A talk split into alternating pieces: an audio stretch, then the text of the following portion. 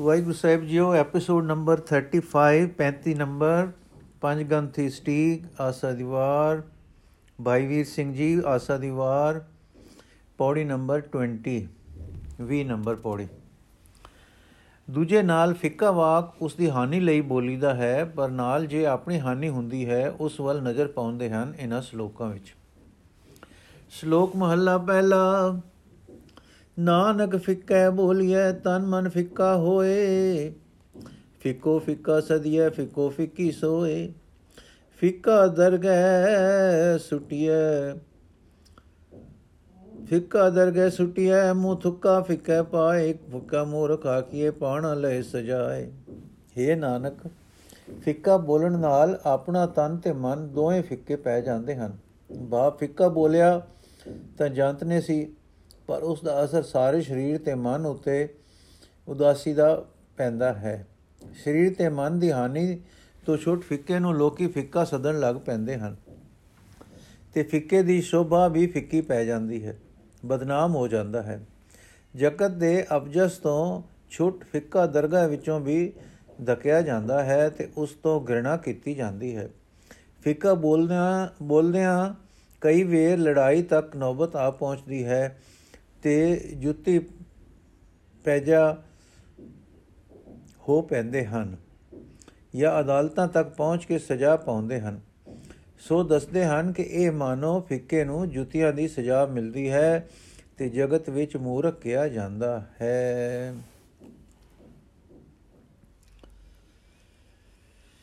ਕਿਸੇ ਹਾਥੀ ਘੋੜੇ ਆਦ ਦਾ ਫਿਲਾਓ ਤੇ ਸਾਧ ਵੇਖ ਦਾ ਦਿਖਾਵਾ ਬਣਾ ਕੇ ਤੀਰਥਾਂ ਤੇ ਫਿਰ ਰਹੀ ਸਾਧ ਮੰਡਲੀ ਪ੍ਰਥਾਏ ਅਗਲੇ ਵਾਕ ਵਿੱਚ ਵਾਕ ਉਚਾਰੇ ਸਹੀ ਹੁੰਦੇ ਹਨ। ਮਹੱਲਾ ਪਹਿਲਾ। ਅੰਦਰੋਂ ਝੂਠੇ ਪੈਜ ਬਾਹਰ ਦੁਨੀਆ ਅੰਦਰ ਫੈਲ। 68 ਤੀਰਥ ਜੇ ਨਾਵੇ ਉਤਰੇ ਨਾਹੀ ਮਹਿਲ। ਜਿਟ ਜਿਨ ਪਟ ਅੰਦਰ ਬਾਹਰ ਗੁੱਦੜ ਤੇ ਭਲੇ ਸੰਸਾਰ। ਤਿਨੇ ਉਹ ਲਗਾ ਰਬ ਸੇਤੀ ਦੇਖਨੇ ਵਿਚਾਰ। ਰੰਗ ਹਸੈ ਰੰਗ ਰੋਵੇ ਚੁਪ ਵੀ ਕਰ ਜਾਏ। ਪਰਵਾਹ ਨਾਹੀ ਕਿਸੈ ਕੇਰੀ ਬਾਜ ਸੱਚੇ ਨਾ। ਦਰਵਾਟ ਉਪਰ ਖਰਚ ਮੰਗਾ ਜਬ ਦੇ ਤਕ ਹਾਏ। ਨਿਬਾਨ ਏਕੋ ਕਲਮ ਏਕਾ ਹਮਾ ਤੁਮਾ ਮੇਲ। ਦਰ ਲੈ ਲੇਖਾ ਪੀੜ ਛੁਟੈ ਨਾਨਕਾ ਜਿਉ ਤੇ ਜਦੋਂ ਜੋ ਜੇ ਅੰਦਰੋਂ ਤਾਂ ਝੂਠੇ ਹਨ।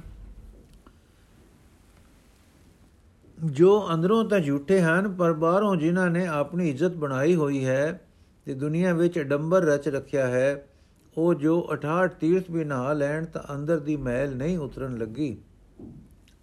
ਪਰ ਜਿਨ੍ਹਾਂ ਸਾਧੂਆਂ ਦੇ ਬਾਹਰ ਤਾਂ ਗੋਦੜ ਹੁੰਦਾ, ਗੋਦੜ ਕੀਤਾ ਹੋਇਆ ਹੈ,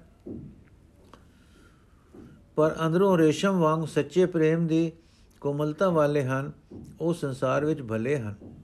ਉਹਨਾਂ ਦਾ ਵਾਹਿਗੁਰੂ ਨਾਲ ਪ੍ਰੇਮ ਲੱਗ ਗਿਆ ਹੈ, ਇਹ ਪ੍ਰੇਮ ਕੇਵਲ ਵਾਹਿਗੁਰੂ ਦੇ ਦਰਸ਼ਨ ਦੇ ਖਿਆਲ ਤੋਂ ਲੱਗਾ ਹੈ। ਉਹ ਕਦੇ ਪ੍ਰੇਮ ਵਿੱਚ ਆ ਕੇ ਹੱਸ ਪੈਂਦੇ ਹਨ, ਕਦੇ ਪ੍ਰੇਮ ਵਿੱਚ ਆ ਕੇ ਰੋ ਪੈਂਦੇ ਹਨ ਕਦੇ-ਕਦੇ ਮਗਨ ਹੋ ਚੁੱਪ ਵੀ ਕਰ ਜਾਂਦੇ ਹਨ। ਉਹਨਾਂ ਨੇ ਸੱਚੇ ਪਤੀ ਪਰਮੇਸ਼ਰ ਤੋਂ ਬਿਨਾ ਕਿਸੇ ਦੀ ਪਰਵਾਹ ਨਹੀਂ। ਉਹਨਾਂ ਨੂੰ ਸੱਚੇ ਪਤੀ ਪਰਮੇਸ਼ਰ ਤੋਂ ਬਿਨਾ ਕਿਸੇ ਦੀ ਪਰਵਾਹ ਨਹੀਂ। ਇਸ ਲਈ ਮੈਂ ਤਾਂ ਐਸੇ ਰੱਬੀ ਪਿਆਰ ਵਾਲਿਆਂ ਦੇ ਦਰ ਉੱਤੇ ਰਸਤੇ ਦਾ ਖਰਚ ਬੈਠਾ ਮੰਗਦਾ ਹਾਂ।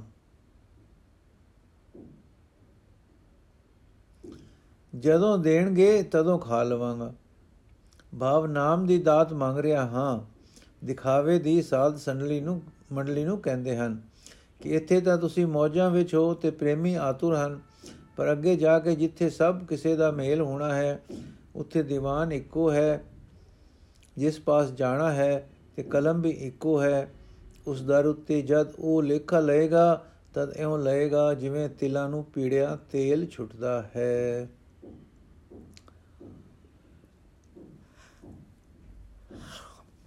ਪੌੜੀ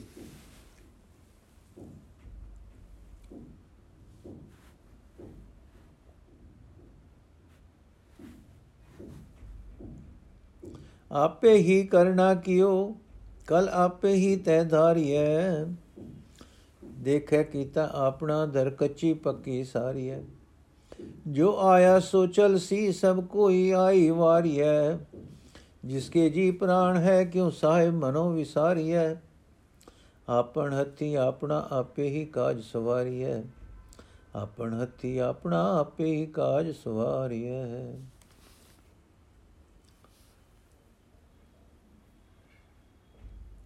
हे ਵਾਹਿਗੁਰੂ ਜੀ, ਤੂੰ ਆਪ ਹੀ ਜਗਤ ਦੀ ਰਚਨਾ ਰਚੀ ਹੈ ਤੇ ਆਪ ਹੀ ਤੂੰ ਇਸ ਵਿੱਚ ਆਪਣੀ ਸੱਤਾ ਸ਼ਕਤੀ ਪਾਈ ਹੈ, ਜਿਸ ਨਾਲ ਤੂੰ ਇਸ ਖੇਲ ਨੂੰ ਧਾਰਨ ਕਰ ਰਿਹਾ ਹੈ, ਕਾਇਮ ਰੱਖ ਰਿਹਾ ਹੈ। ਇਸ ਆਪਣੇ ਕੀਤੇ ਖੇਲ ਵਿੱਚ ਤੂੰ ਆਪ ਹੀ ਕਚੀਆਂ ਪੱਕੀਆਂ ਨਰਦਾਂ ਰੱਖ ਰੱਖ ਕੇ ਆਪ ਹੀ ਇਸ ਖੇਲ ਨੂੰ ਦੇਖ ਰਿਹਾ ਹੈ। ਇਸ ਚੌਪੜ ਦੇ ਉੱਪਰ ਨਰਦਾਂ ਵਾਂਗੂ ਜੋ ਆਇਆ ਹੈ ਸੋ ਚਲਾ ਜਾਏਗਾ। ਪਾਸੇ ਢਾਲਣ ਹਾਰ ਦੇ ਢਾਲਣ ਅਨੁਸਾਰ ਹਰ ਕਿਸੇ ਦੀ ਟੁਰ ਪੈਣ ਦੀ ਵਾਰੀ ਆ ਜਾਂਦੀ ਹੈ। ਪਰ ਇਸ ਪਹਿਲ ਵਿੱਚ, ਪਰ ਇਸ ਖੇਲ ਵਿੱਚ ਇੱਕ ਗੱਲ ਇੰਨਾ ਚੇਤਨ ਨਰਦਾਂ ਦੇ ਆਪਣੇ ਕਰਨ ਦੀ ਸੀ, ਉਹ ਇਤਨੀ ਮਾਤਰ ਹੈ ਕਿ ਜਿਸ ਰਚਨ ਦੇ ਖੇਲਨਹਾਰ ਮਾਲਕ ਦੇ ਦਿੱਤੇ ਜੀਵ ਤੇ ਪ੍ਰਾਣ ਹਨ ਉਸ ਨੂੰ ਮਨੋ ਨਾ ਵਿਸਾਰੀਏ। ਜੋ ਆਪਣੇ ਹੱਥੀ ਆਪਣਾ ਕੰਮ ਆਪ ਹੀ ਸਮਾਰ ਲਈਏ। ਭਾਵ ਉਸ ਨੂੰ ਯਾਦ ਰੱਖਣਾ ਹੀ ਆਪਣਾ ਕਾਰਜ ਆਪ ਸਮਾਰਨਾ ਹੈ। ਵਾਹਿਗੁਰੂ ਜੀ ਕਾ ਖਾਲਸਾ, ਵਾਹਿਗੁਰੂ ਜੀ ਕੀ ਫਤਿਹ। ਅੱਜ ਦਾ ਐਪੀਸੋਡ ਸਮਾਪਤ ਹੋਇਆ ਜੀ। ਅਗਲੇ ਸ਼ਲੋਕ ਤੇ ਪੌੜੀਆਂ ਅਸੀਂ ਕੱਲ ਪੜਾਂਗੇ